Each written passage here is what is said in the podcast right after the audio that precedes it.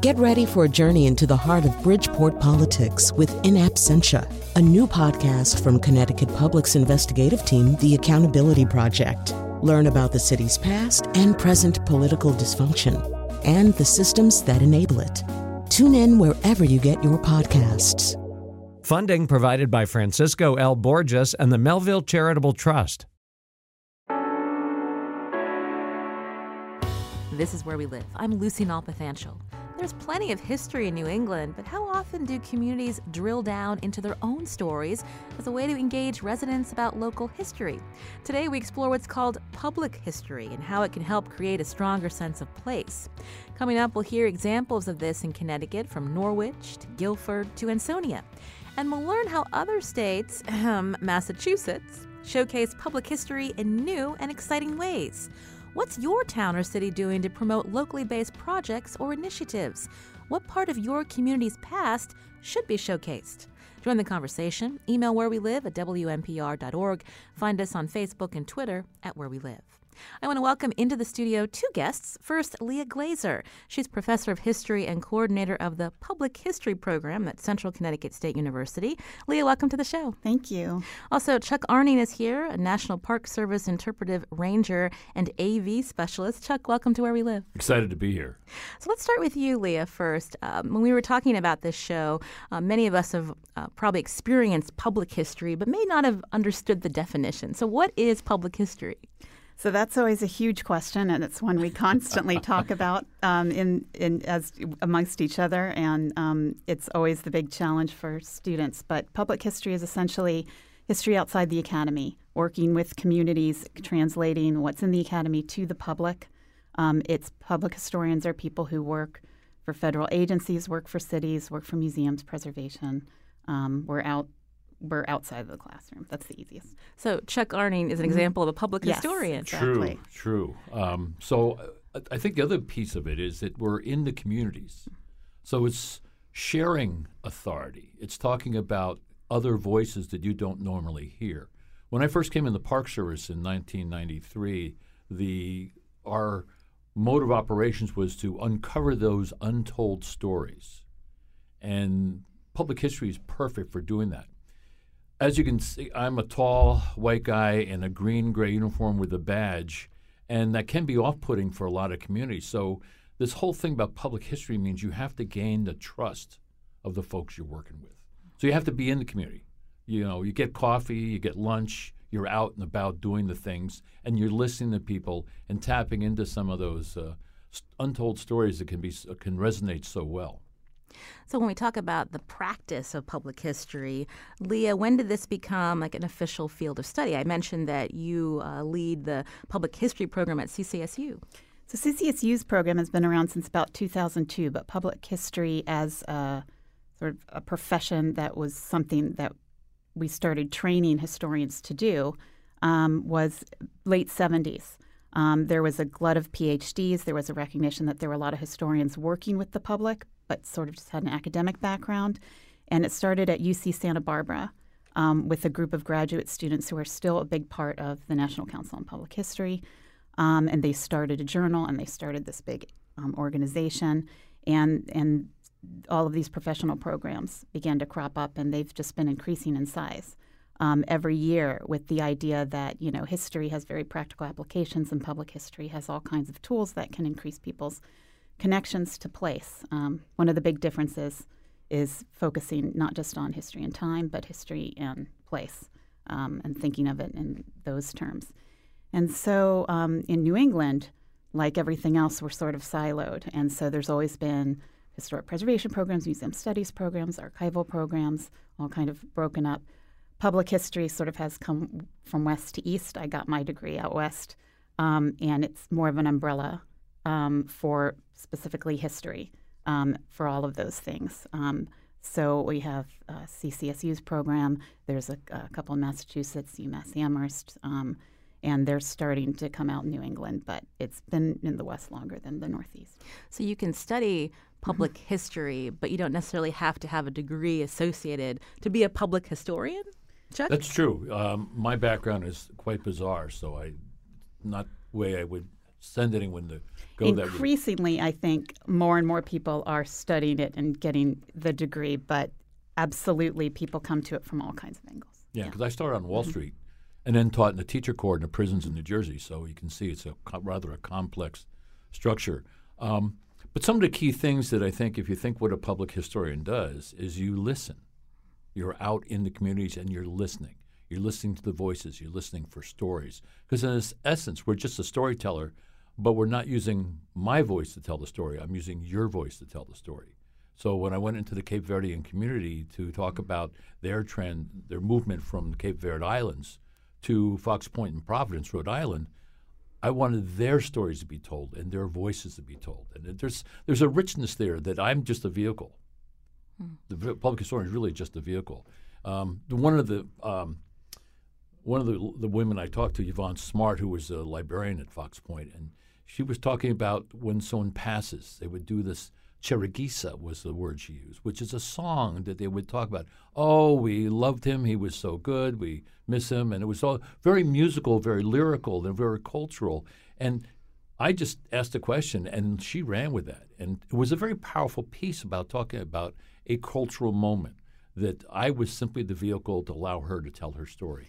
These facilitating skills are the kinds of skills, I guess, that, you know, yes, you can learn on the job, but it's, um, it's much more powerful and effective. The argument was that, you know, you are, you go and train for these skills, and then you kind of can hit the ground running, and you can under already understand um, and have some of these skills of facilitation. This term we called shared authority, where it's not um, the historian telling the community what their history is, but it's the local experts, you know, um, providing their expertise and um, and then the collaborating with all of these different parties to bring out that sense of place and those connections.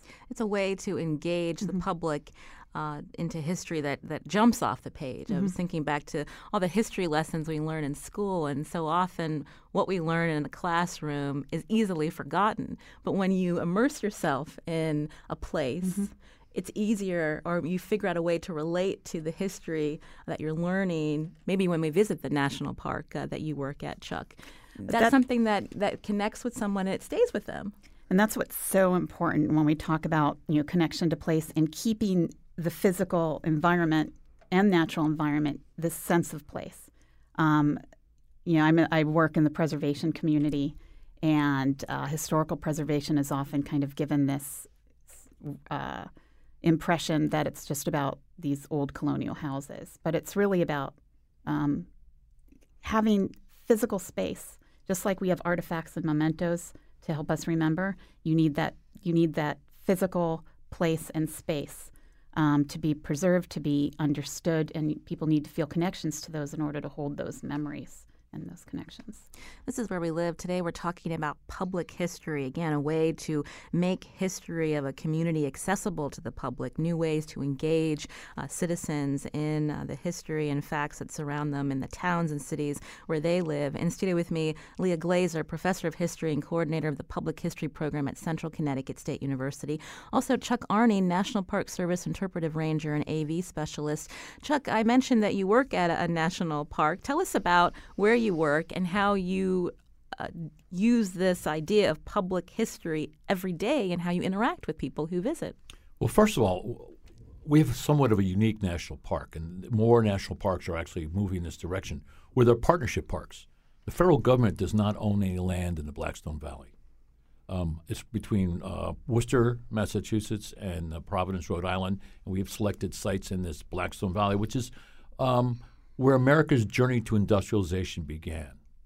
And it's a rich tapestry of America's story um, because it starts in around 1790 when Samuel Slater here, but goes up until when the mills closed in the 1960s, 1970s. So you have this rich tapestry. So we can talk about immigration at all kinds of levels.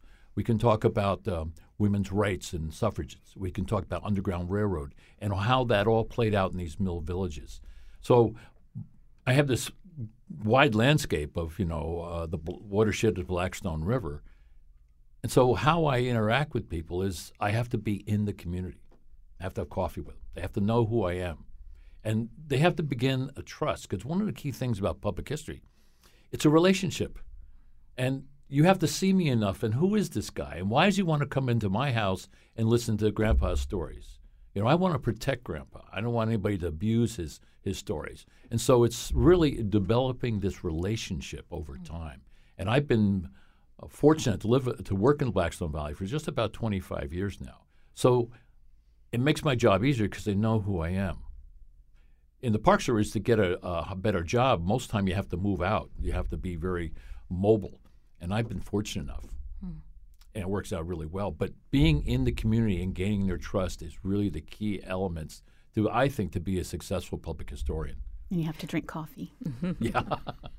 I'm curious who are the people becoming public historians today? So Chuck said that he had a very non-traditional path uh, to what to the position he holds at the National Park Service. But who are the people that are interested in this field of study, and what are the jobs out there for them? So they come from you know all over. Sometimes it's people who thought they wanted to be a teacher in history because they love history, and then realize that being a history teacher is not all just about loving history. You really have to love being in the classroom and, and having those classroom management skills. And um, so sometimes it's just about um, wanting to do something in history and realizing that you can do more than just teach. Um, sometimes it's people who just love museums. I was one of those people that sort of I found my peace in museums all through growing up. Um, and it's um, you, know, you can go to museum studies programs, which involves art museums and other types and anthropology museums. Um, with public history, you know, you you would want to focus on history museums, historic preservation, as I mentioned. It's a big field in terms of understanding place and having the research skills um, to uh, identify the significance of places and to um, identify um, communities and facilitate uh, interest in saving those communities. So there's that advocacy p- place. Um, and public historians work for government agencies all the time. We have students who went and worked for FEMA, and now they're working for a public policy firm down in down in D.C. Park Service, obviously, interpreters. Um, we have uh, public history students who just take those skills and do all sorts of things. We have one who's working for the American Bar Association, another who's the director of Camp Courant here in Hartford. Um, so they do all sorts of things, and um, most of them are. I'm happy to say that most of our graduates are working. You mentioned museums. Mm-hmm. Um, how often are uh, the people leading these local museums from the community, or do they come from outside the state? This this was a big issue. Um, so I didn't join the CCSU Public History program until 2006. It started in 2002. And um, what I found when I moved here, and I moved here from, I grew up in Northern Virginia, Boston, then I got here from Arizona, so big circuitous route, um, I noticed that ev- the people working in the public history field and the um, in the museums and the preservation field were not from Connecticut, and so our efforts here are and and there's something difficult and just wrong about and, and absolutely, you know, I'm an outsider. I feel I can tell Connecticut stories, but Connecticut people should also be telling Connecticut stories. And um, we have this issue with um, people not feeling connections to Connecticut, these ideas of, of young people fleeing. Although I work in the state system and our students really like Connecticut, it's home to them. Um, but to maintain those connections, um, you know, they need to learn their local history. I teach a local history class at CCSU. They get really excited when they actually start to learn about their community. Um, and so that just that idea of training, you know, Connecticut to appreciate Connecticut and understand you know, their connection to place. This is where we live. I'm Lucy Nalpathanchil. In studio with me is Leah Glaser, professor of history and coordinator of the Public History Program at Central Connecticut State University. Also, Chuck Arning, a ranger with the National Park Service. Today, we're learning about public history, looking at how some communities focus on local history through engagement. Coming up, we'll hear about projects in two Connecticut towns. Now, what history in your community do you think should get more attention? What are some new ways to engage local residents? Join the conversation. Email where we live at WNPR.org. Find us on Facebook and Twitter at Where We Live. This is where we live. I'm Lucy Nalpathanchil. Today we're learning about public history, grassroots efforts to promote the history in a community through engagement. Public history can help individuals have a stronger connection to where they live. In studio with me are Leah Glaser, professor of history and coordinator of the Public History Program at Central Connecticut State University. Also Chuck Arning, a National Park Service interpretive ranger and AV specialist. Now, are you a local historian or are you involved in a community group that works to engage citizens to the history in your town, your city, you can join the conversation. Find us on Facebook and Twitter at Where We Live. Now, to learn more about examples of public history in Connecticut, we're joined on the phone uh, by John Toohey. He's a regional author and historian for the city of Ansonia, Connecticut. John, welcome to the show. Thank you. Great show. So tell me, I, I understand that you and another individual in your town, Greg Martin, uh, who directs the Constituent Services Department, you've collaborated on a living history project to promote Exactly. to promote the history of An- An- Ansonia. So how are you doing this exactly, and what are you focusing on? We're doing it online. We have actually we have an online museum that we're building, uh, and we hope eventually it'll go into a physical museum. What we're concentrating on is it's groundswell. It's a grassroots uh, thing. Ansonia has only had 18,000 people. We're a small city. Uh, 18,000 people for about 60 years, but yet the numbers we were getting on our Facebook page, Ansonia History, were far surpassed that. 500, 1,500 people a week are reading our history. The connections to Ansonia are deep and they go generational. Surprised all of us. We had no idea. And what we're doing is simple history. Uh, I like to think of it, it's our story. Uh, to we we give a nod, of course, to the WASP who built America, who built uh, Connecticut, especially, and our valley. They were great men and women. We felt, some of us, that the role of a fairly large portion of Connecticut, certainly of Ansonia, ethnics, Irish people, uh, Italian Americans, Jews, blacks, Catholics, uh, were. I don't know that our voice was being heard as much as it should have been heard. And look what we were facing. In all fairness, a pretty awesome group, uh, and I say that in all due respect. So we tried to we we give a nod, of course, to the founders, but we we try to celebrate that group, that portion of Americans who came here. Uh, it's a pretty great story. I mean, they they came with almost literally nothing, and I think the fact that they the effort of coming here is a praise to our country, to our city, and they built a great. We have a great community, so that's what we're working on. So, how are you exactly uh, engaging with people in Ansonia and outside your city to know these uh, these facts about who built Ansonia? You know, we use the newspapers, so it's all factual, um, and we just try to find things that have been largely overlooked. Um, um, as an example, there was a, a fellow in Ansonia who, who had the first. Uh, our city streets were lit uh, early on with electricity. Edison came to Ansonia to find out what we were doing. So little things that are often overlooked aren't known by the general public. Uh, a fly middleweight champion named Pinky Silverberg. We had, to everyone's surprise, a fairly large Jewish population in Ansonia around 1880 to 1900, and it produced people like Pinky Silverberg, welterweight champion of the world. So that sort of thing. Interesting, uh, and it's it, interesting, a little off the curve, and it's worked. It's worked. So we stay away from standard history, you know, a battle was fought and so and so. When you say that it's worked, how do you know? What are you hearing from people? well, the people? numbers. I mean, we've done virtually nothing to promote this. The mayor uh, has been behind us all the way. The idea is that we can, because Ansonia needs jobs, like so many towns in the valley. Um, and it's a way of developing our community even more. Uh, ideally, the theme in the future would be come. We have, as you probably know, we have great places to eat in Ansonia. So it would be come for our history, stay for our food. We've got we're drenched in history. I mean, Ansonia is very old, uh, and it's just lying about. And so we're simply taking what's there and promoting it. How it got to be so popular, I just honestly don't know. I mean, we used Facebook. We did put out two or three books on the subject. small books.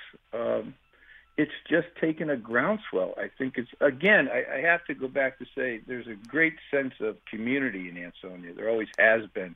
There still is.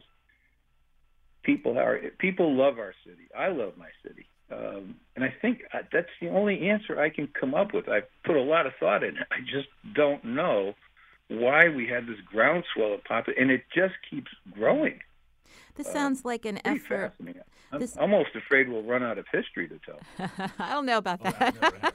Yeah, I know. Let, me let me get our, our in studio guest to respond. it sounds again like it's a it's a different way to get people's attention, uh, Leah and Chuck. Um, but can it also be challenging in a way too? Because we hear so often about the benefits of social media, but some of the problems with social media, depending on who is putting out information, is it mm-hmm. factual? Mm-hmm. Can we talk about uh, the double edged sword there? So some of the things we always this is why we get together at these conferences to kind of talk about these kinds of things. And technology has been a big issue. Um, this new area called digital history, which is used in both academic circles and public history circles, um, and it, it can be really effective um, for just engaging people. The sharing mechanisms in Facebook and Twitter are really easy to blast out there, which is why you don't need a lot of advertising this idea of crowdsourcing is really kind of built into the public history fabric because you're getting, you know, you can put up a museum or something, or a society can put up a picture.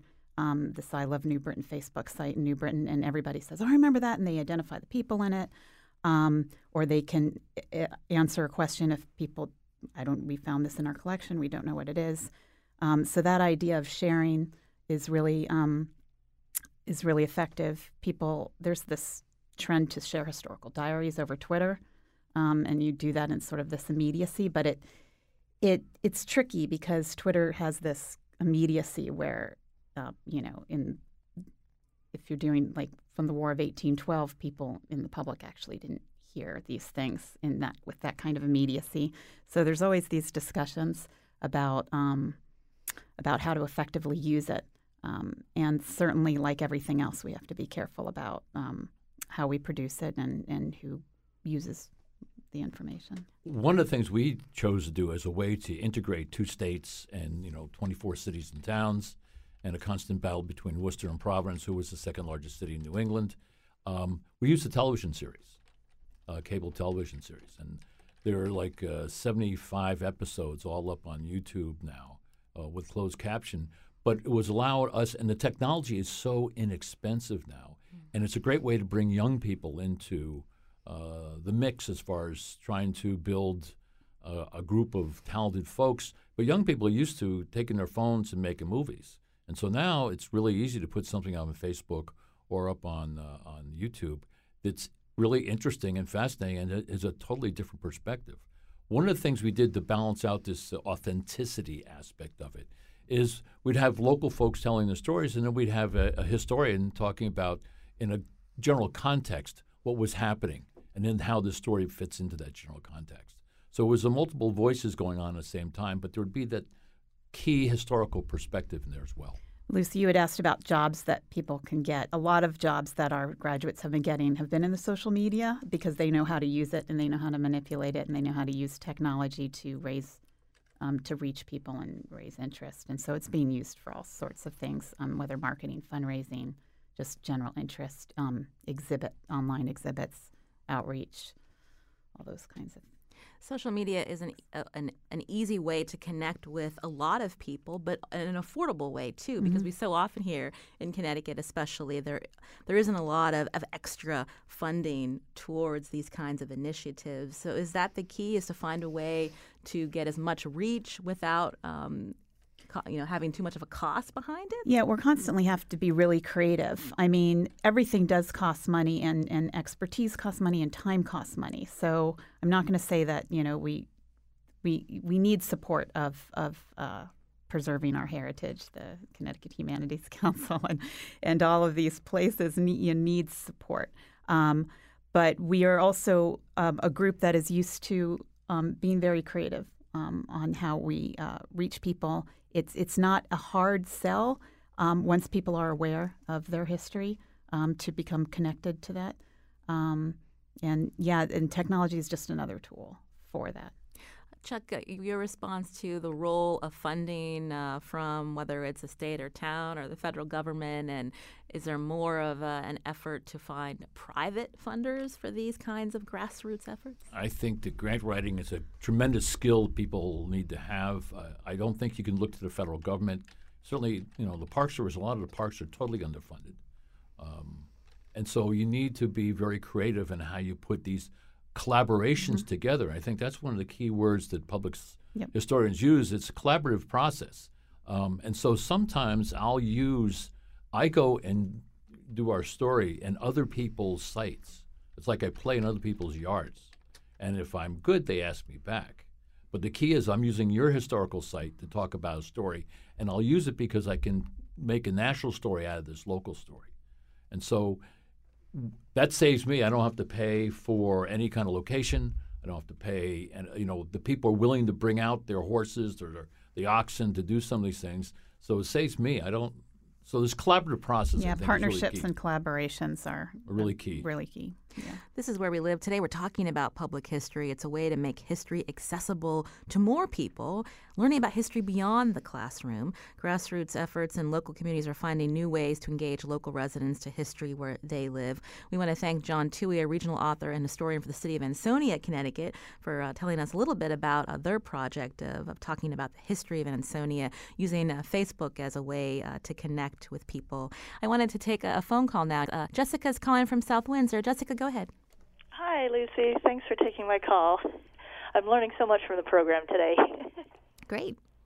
Um, I just wanted to talk a little bit about what um, the Wood Memorial Library and Museum and um, some of the, the surrounding area here is, is doing to keep history uh, alive. And you were just talking about collaborations, which I think are, are really important, not only in, in funding, but in, in expertise and and outreach and um, enthusiasm and excitement as well. Um, right now, it's the 250th anniversary of the town of East Windsor, and South Windsor, East Windsor, and Ellington. All um, 250 years ago, that geographical area was was all East Windsor. And so we were approached by the 250th um, committee and asked if we would like to do a project with them.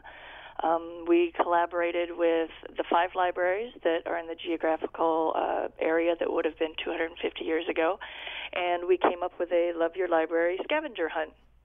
And it's kind of based on the um, passport, uh, library passport um, program that they have, the state does and people can pick up a little booklet for free. It has a history of the different libraries. It has a history of the town of East Windsor, and then they go around and answer five um, scavenger hunt questions at each of these libraries. And so they're learning more about the history of the library and how it interacts with the history of the town and um, it's definitely been a lot easier to, to reach a, a, wider ranging audience. Well, thank you, Jessica, for your call. I visited uh, the Wood Memorial Library. It's a beautiful library, and good to know that East Windsor is uh, celebrating its 250th uh, year. So often in Connecticut, when we talk about East Windsor these days, it's about a proposed casino coming to the town. So good to hear that there's a history being celebrated uh, as well. Thank you, Jessica, for your call. I wanted to get another example of uh, public history, a way to uh, engage uh, individuals in the history of a community. Um, on the phone with us now is Dennis Culliton. He's an eighth grade history teacher and co founder of the Witness Stones Project in Guilford, Connecticut. Dennis, welcome to the show. Hi, thank you. So tell us a little bit about Witness Stones Project. What is it, and uh, how are you um, engaging your local community in this particular initiative? Oh, uh, thank you. Um, about a year ago, my friend Doug Nygren uh, came back from Germany with this idea that uh, of, of of the Stolperstein there, where Germans put stones in the ground, and other people in, in Central Europe to remember where Jews lived before they were um, deported and, and murdered during the Holocaust. And he he had been to one of my talks at the library, the local library, about uh, Guilford slavery and the enslavement of people in this community. So he um, he thought that what if what if we remembered the enslaved people in Guilford um, using a similar process and project. And and you know the joke is if you go to a surgeon and ask if you need surgery, he'll say yes. Well, if you go to a teacher and ask what do we do with something like this, it's I, I my immediate response was bring it to the classroom. So over the last um, really over the last year, we developed a project where students using um, excerpted and transcribed and and um, and uh, research that we gathered, a few of us gathered uh, around enslavement in Guilford and, and in Connecticut, we had the students do a project where they learned about southern New England slavery and then wrote stories about the enslaved people who lived here.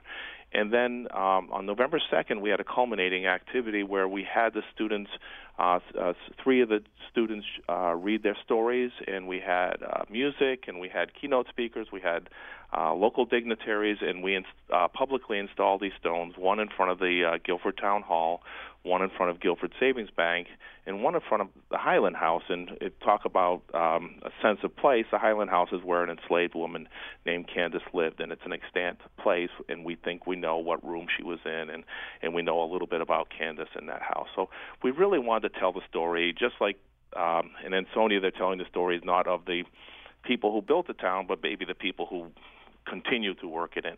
In, in Guilford, we do a really good job remembering the Puritan ancestors and you know Henry Whitfield and the oldest house in Connecticut and all the uh, markers on the houses. We do a fantastic job, but you really have to look hard to remember the hundreds of African Americans who who lived, worked, prayed, and were enslaved here in Guilford. Uh, what has been the response? Because uh, you bring up a good point, Dennis. Uh, so often, sometimes it's more comfortable to uh, learn about history that's been sanitized, so to speak, to not embrace the cruelty um, of a, a, trade that helped also build towns here in Connecticut. talk us through a little bit about the response in your community. I, I think that for mo- for many people, I won't say most, but for many people, it was shock. It was, you know, we we remember Harriet Beecher Stowe spent time here in her her you know maternal grandmother's house after her mother died in Litchfield. We know about uh, you know Lyman Beecher growing up in North Guilford. We know you know all the stories about our um, our, our abolitionists, and we have even an abolitionist church sitting here on the Guilford Green that was built uh, for people who broke away from that church. So we remembered, you know, I think in Connecticut we're very good at patting our back ourselves on the back for the wonderful things we did about, around the Underground Railroad, and, and there's nothing wrong with that.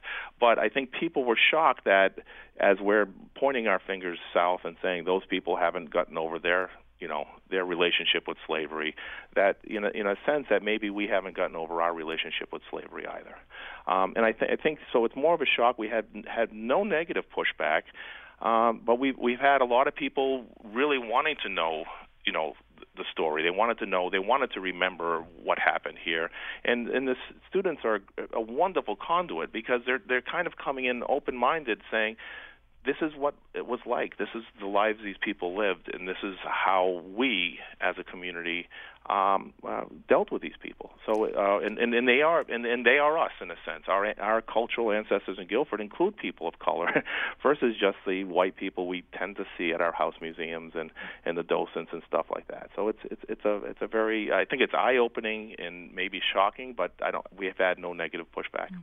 And Dennis, uh, before I get response from our studio guests uh, to uh, the Witness Stones project, you mentioned that your students have really embraced this, are learning about the past. Have you seen seen them make the connections to uh, some of the social justice issues we hear uh, so often about today.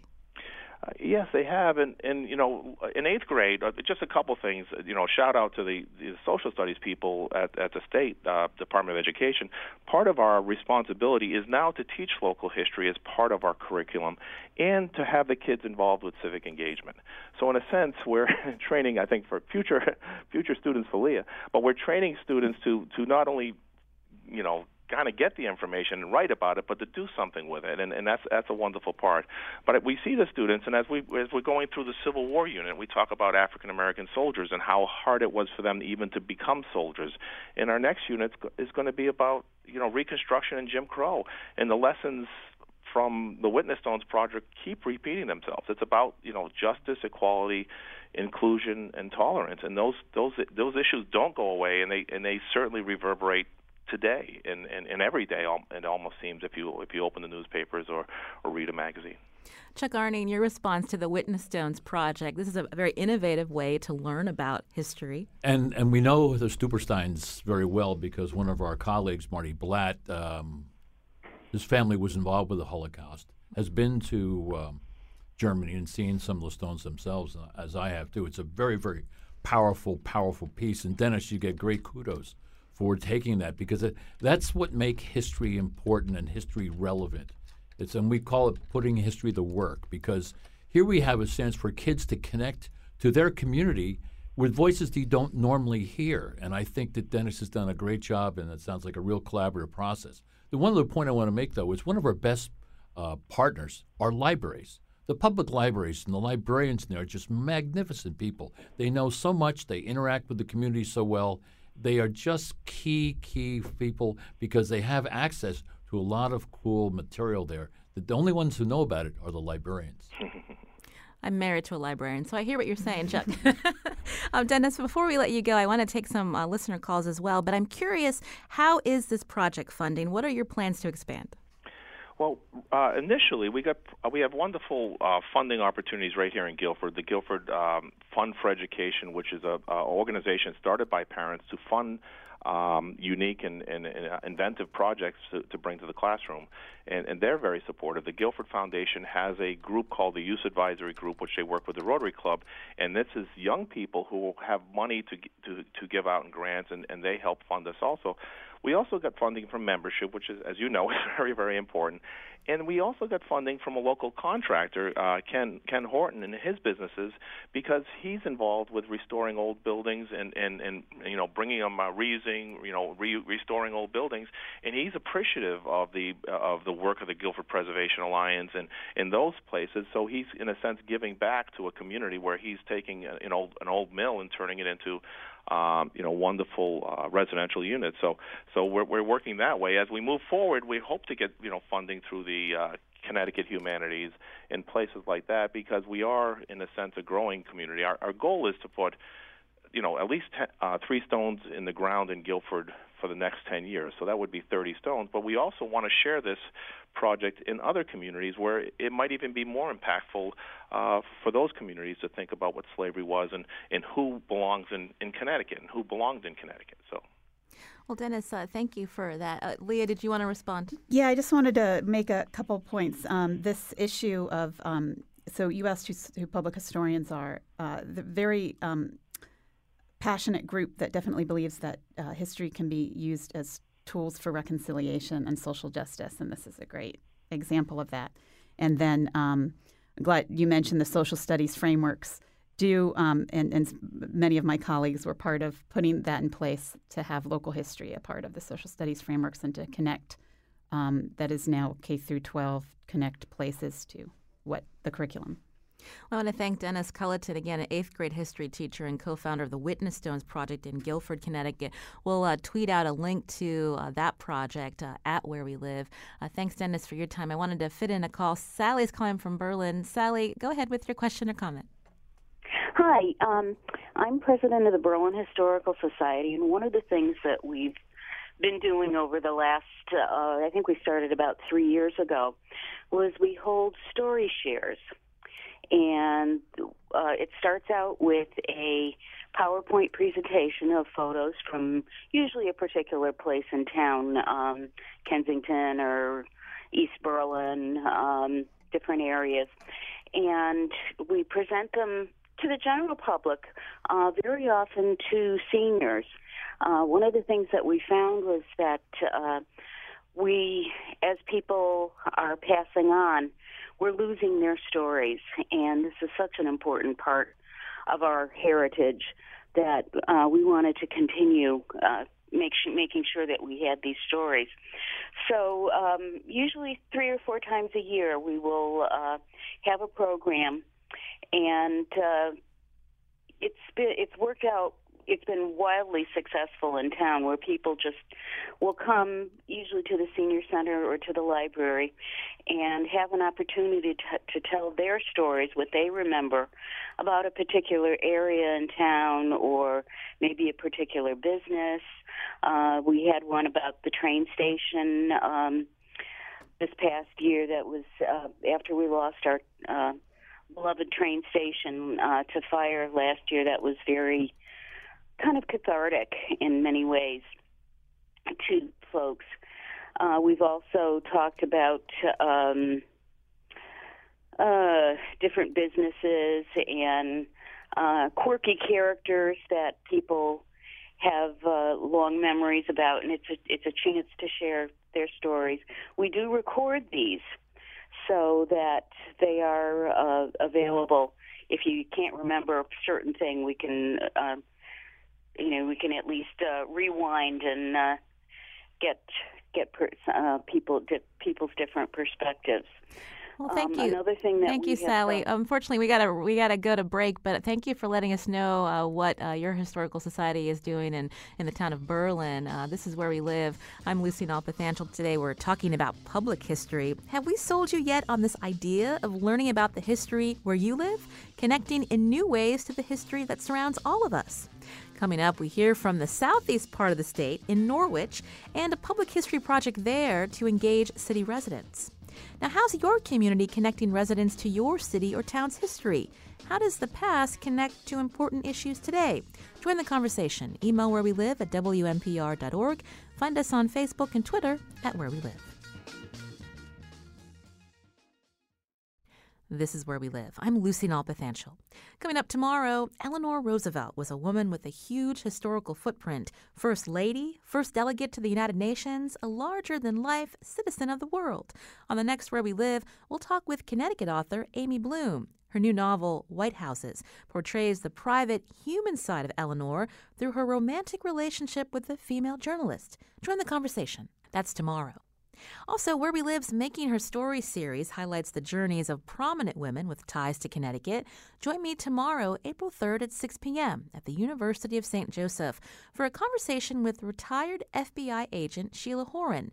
Space is limited. You can reserve tickets at wnpr.org slash making her story. I hope to see you there. Today, we've been talking about public history, or the way history can be highlighted and celebrated in a community through engagement versus how history is often taught in a traditional classroom.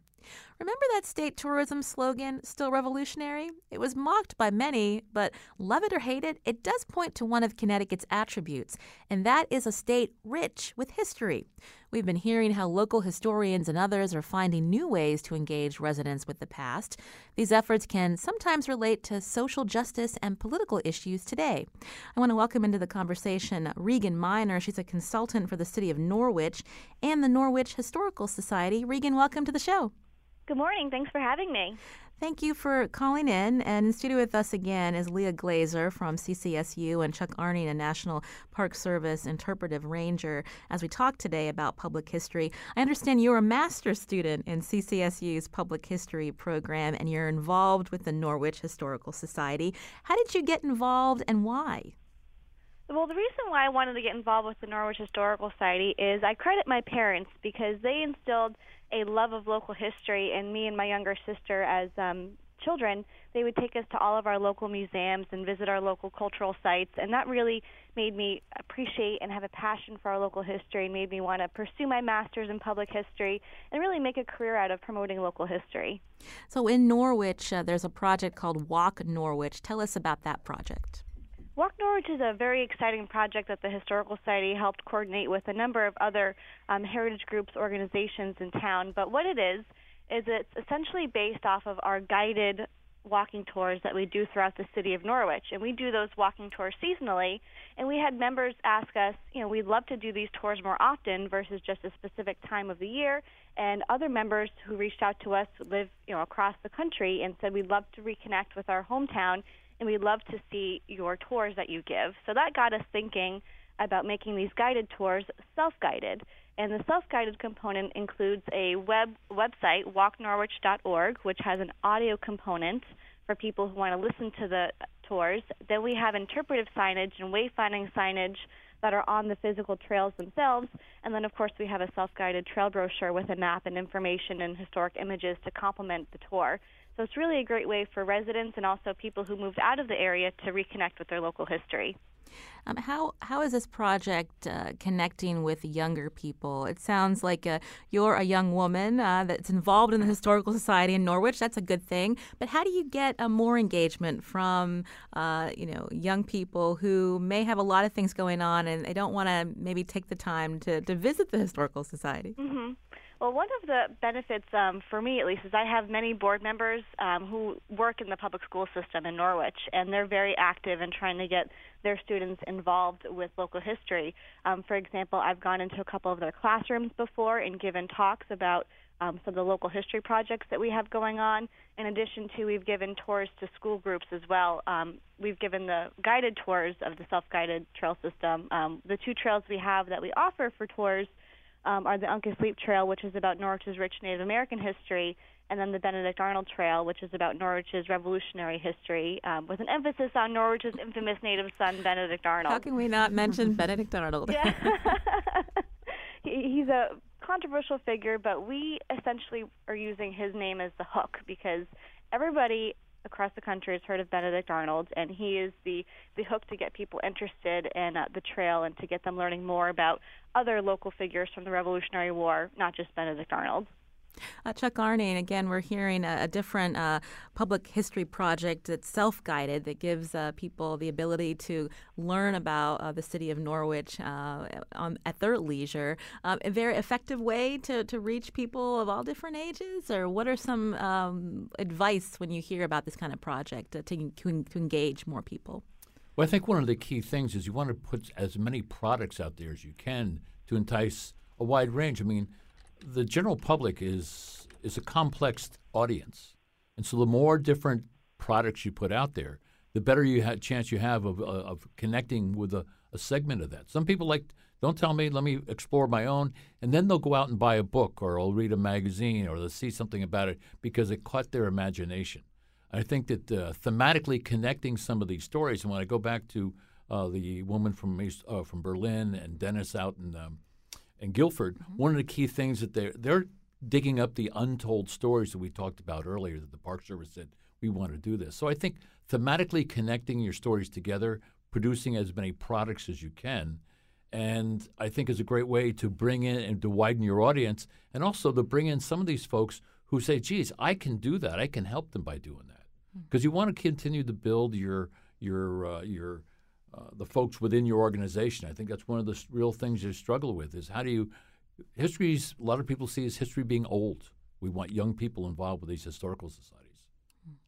Uh, Leah Glaser, we just have a couple of minutes left. Uh, again, we were talking about this concept of public history. Maybe people haven't actually heard that term before, but they've experienced it, mm-hmm. um, and ways to get more people involved. I understand that public historians are coming to Hartford soon. Yeah, more, more public historians. I wanted to plug this in, a, in, another event if I could. So, but the big exciting thing is next year, um, March 27th through March 30th. Um, there's a national um, annual meeting of public historians every year. This year it's in Las Vegas, and next year, March 27th through 30th, 2019, it's coming to Hartford. It'll be at the convention center, and every anybody is invited to register. So um, we're going to be planning a lot of different field trips and um, activities and events um, open to the public as well um, throughout the summer. And so get ready for a lot of historians storming Hartford. And if I could just one, mention one other event, on April 29th, uh, CCSU is doing a history harvest for the Latino community in the um, New Britain Hartford area, which is where community members bring in um, photos, uh, artifacts, things like that. We digitize it and we try to start documenting um, the histories of uh, communities that uh, don't normally aren't normally talked about, aren't part of that colonial story. Well, thank you uh, for uh, that information. Again, it is interesting to hear about mm-hmm. uh, the different communities in the state that don't get a lot of attention. Right. So it, we will be curious to hear what comes of more projects coming out of, of CCSU. Again, Leah Glaser is professor of history and coordinator of the Public History Program at Central Connecticut State University. Thank you for coming in today. Thank you so much. Also, Regan Miner joined us by phone, a consultant for the City of Norwich and the Norwich Historical Society. Regan, thanks for calling in. Thank you so much. I appreciate it. And Chuck Arning is a National Park Service interpretive ranger and AV specialist. Um, you've piqued my interest. I, I want to learn more now about the Blackstone River Valley. Now I know where to go. Well, uh, along the Blackstone, if you Google uh, Blackstone River Valley National Historical Park slash YouTube, our videos are up there. It's a great way. And for a lot of you folks out there, it's an easy thing to copy of how we did this. This is not rocket science but it's a great way of thematically putting stories together from your community. And uh, we do from environmental and cultural to historical, Underground Railroad to the present, um, women's rights. There's a whole tapestry of history that you will find throughout your communities. Well, thank you, Chuck, uh, for coming in today. We're going to tweet out links to those videos that you mentioned. Uh, we appreciate your time. I'm excited to be here. Thank you. Today's show produced by senior producer Lydia Brown. Thanks to Katie Tolarski, Carmen Baskoff. I'm Lucy Nalpathanchil. As always, thanks for listening.